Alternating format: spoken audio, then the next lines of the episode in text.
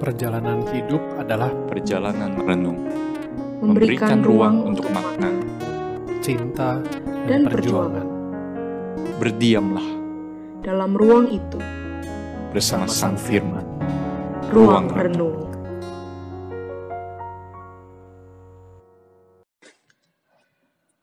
Apa yang sering kali menjadi halangan kita dalam melakukan pelayanan pemberitaan Injil? Mungkin yang kita rasa jadi halangan adalah kurangnya kemampuan. Kita nggak tahu mau ngomong apa. Kita nggak bisa mempresentasikan Injil dengan tepat. Atau juga kita takut kalau nanti menceritakan Injil, lalu percakapan itu jadi awkward dan hubungan kita sama orang itu jadi nggak enak. Atau kita juga merasa mungkin takut kalau nanti dia punya banyak pertanyaan tentang kekristenan dan kita nggak bisa menjawab. Dan ada juga orang-orang yang berkata nggak mau menginjili karena merasa diri belum benar, merasa diri belum cukup baik. Bagaimana mungkin saya mau menyampaikan kesaksian Injil, kesaksian hidup saya aja masih nggak benar. Di balik semua alasan-alasan itu, kalau saya boleh simpulkan dengan satu kata, maka kata yang mungkin cocok untuk menggambarkan keadaan ini adalah unavailable. Diri kita unavailable, tidak tersedia, tidak bisa digunakan untuk pekerjaan Injil. Kita nggak available untuk Tuhan pakai di dalam pekerjaan Injil. Tidak available karena kurang diperlengkapi, tidak available karena kurang rela hati, tidak di, tidak available karena mungkin masih punya banyak persoalan dalam hidup yang belum dibereskan. Tapi dengan kata lain, kita sedang mengatakan bahwa Tuhan jangan pakai saya sekarang. Saya lagi nggak ready buat Tuhan. Saya nggak available buat pekerjaan Injil. Sampai di sini kita mungkin bisa menyamakan atau terkesan hmm, menyamakan availability dengan ability. Oh berarti orang yang available adalah orang selalu punya kemampuan, orang yang selalu bisa untuk melakukan pekerjaan Injil, orang yang nggak bergumul lagi dengan apa pun. Tapi ternyata bukan itu availability. Availability itu berbeda dengan ability. Saya ingat sekali perkataan yang sangat sering disampaikan di kampus saya pada waktu mengajak orang melayani. God doesn't call the equipped, but He equip the called. Tuhan tidak memanggil orang yang sudah diperlengkapi, tapi Tuhan akan memperlengkapi orang yang dipanggilnya. Maka saya percaya di dalam pelayanan apa pun, Tuhan mendahulukan availability dibanding ability. Kalau kita melihat di dalam Alkitab, semua orang yang dipanggil Tuhan mungkin pada mulanya tidak semua punya banyak kemampuan. Petrus hanya seorang jala ikan, Andreas hanya seorang yang jarang bicara, dan Filipus seorang yang sangat skeptis, sangat kritikal, Thomas seorang yang ragu-ragu. Tapi semuanya ini dipakai Tuhan karena mereka available menyerahkan diri mereka untuk Tuhan ubah, untuk Tuhan bentuk, untuk Tuhan pakai. Di dalam kisah para rasul 16 kita melihat satu lagi kisah yang menggambarkan tentang um, kaitan antara availability dan pekerjaan Injil. Kita melihat dari Rasul Paulus. Kita tahu bahwa Paulus adalah orang yang sangat available dipakai Tuhan untuk pelayanan Injil. Tetapi availability seperti apakah sebenarnya yang dimunculkan di dalam kisah para Rasul 16 yang justru menjadi ruang bagi pekerjaan Injil itu sangat luar biasa dinyatakan. Saya melihat setidaknya ada dua hal di sini. Um, kisah para Rasul 16 yang menceritakan availability Paulus. Yang pertama, availability Paulus adalah availability terhadap tuntunan Roh Kudus. Availability terhadap tuntunan Roh Kudus adalah konsep yang salah kalau kita berpikir orang yang available adalah orang yang melakukan segala sesuatu yang diminta. Orang yang available adalah orang yang lakukan apa pun. Yang kalau di gereja dia selalu pelayanan dari A sampai Z, dari hari Minggu ke Minggu lagi, dia tidak pernah berhenti, semua pelayanan ada.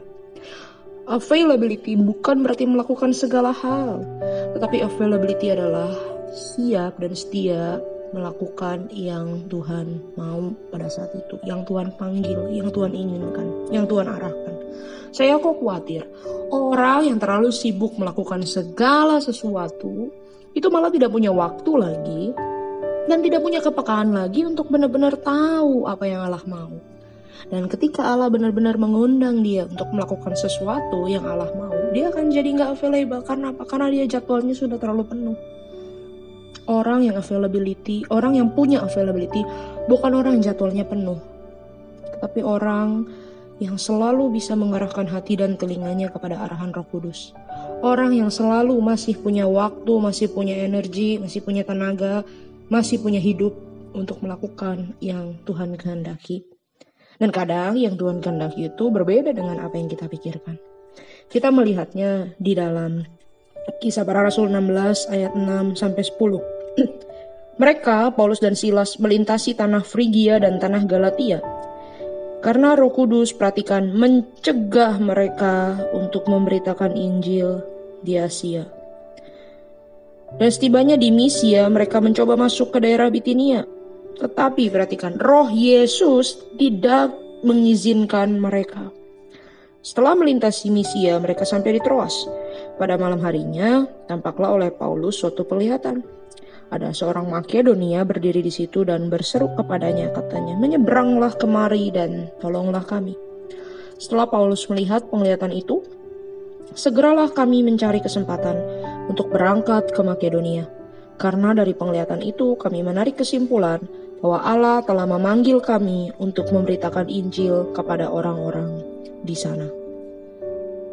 Menarik sekali bahwa di dalam catatan 6 sampai 10 ini kita melihat Paulus dan Silas dan timnya itu ingin memberitakan Injil di berbagai tempat. Tanah Frigia, tanah Galatia, yaitu daerah-daerah Asia. Lalu juga Misia, Bitinia. Tetapi dikatakan roh kudus mencegah mereka. Roh Yesus tidak mengizinkan mereka. Bukankah kelihatannya ini pekerjaan Injil? Bukankah kelihatannya ini hal yang baik? Daerah-daerah itu juga daerah-daerah yang banyak orang belum percaya.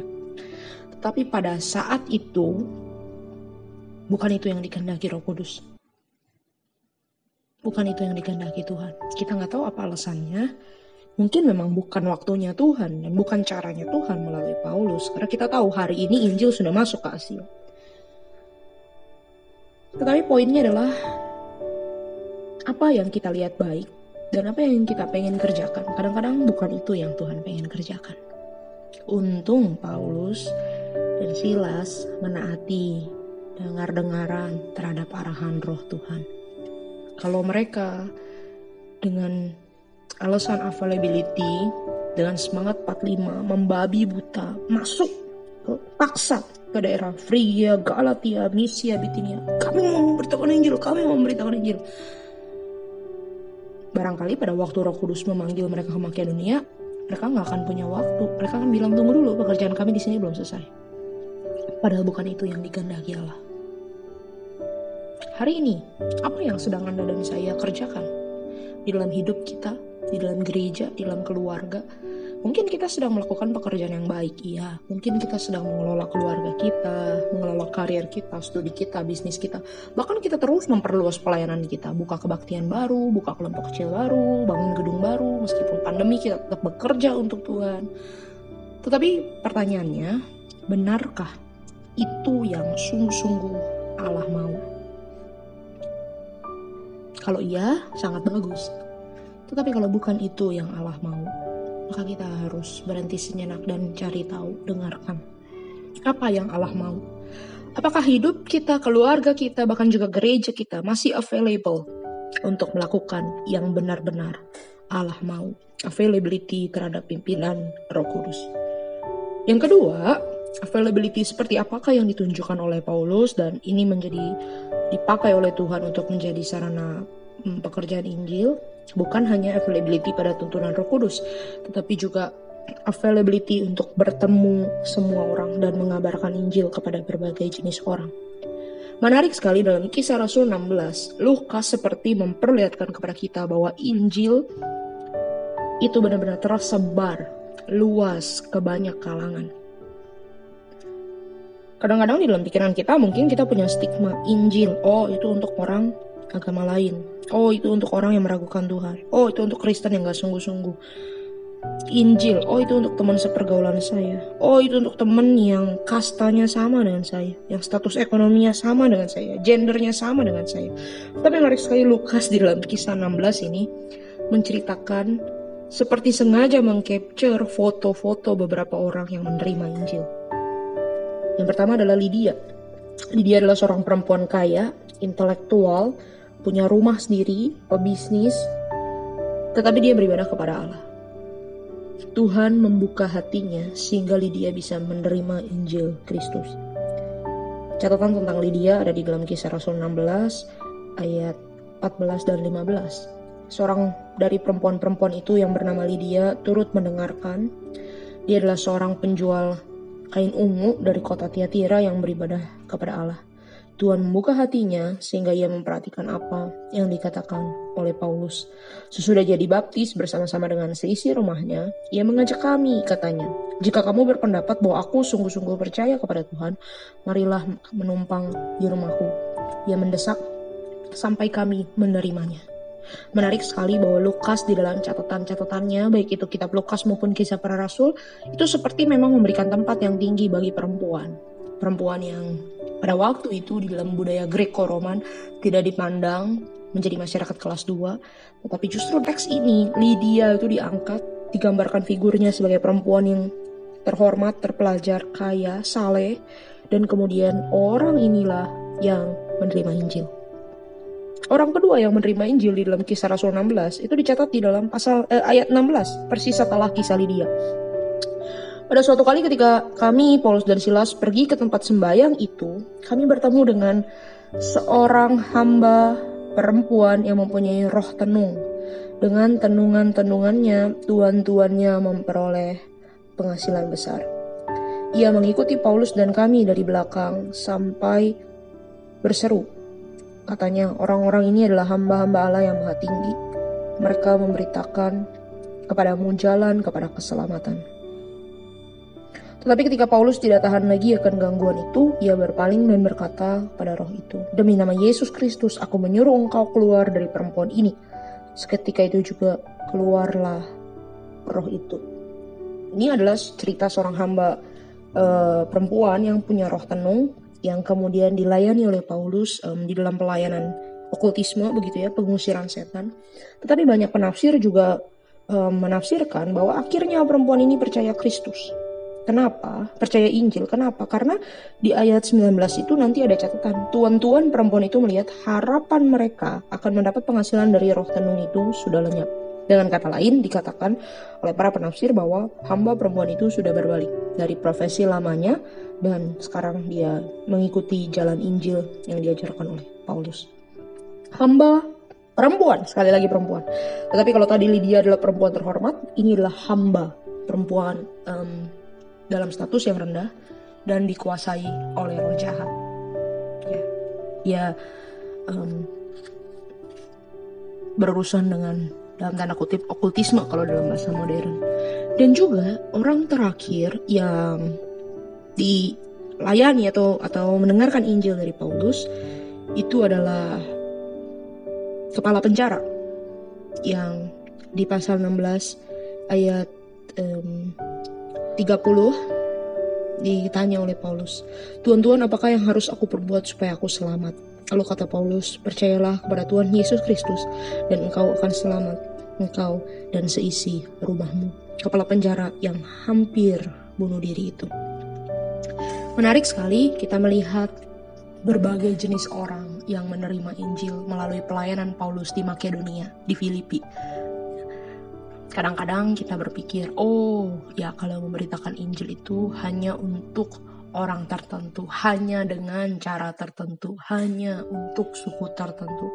Tetapi ternyata kita melihat di dalam cerita ini ada sangat banyak kebutuhan Injil dan ada sangat banyak cara untuk memberitakan Injil. Perempuan, laki-laki, orang terhormat, orang miskin, pegawai negeri, pedagang, hamba, semuanya membutuhkan Injil. Jangan keliru berpikir, oh Injil itu hanya untuk orang susah dan orang miskin. Di dalam cerita Lydia kita melihat orang kaya juga butuh Injil. Tapi jangan juga melihat Injil hanya untuk orang yang baik-baik saja hidupnya. Kita melihat orang yang kena okultisme, orang yang mau bunuh diri, dimenangkan oleh Injil di dalam pasal ini.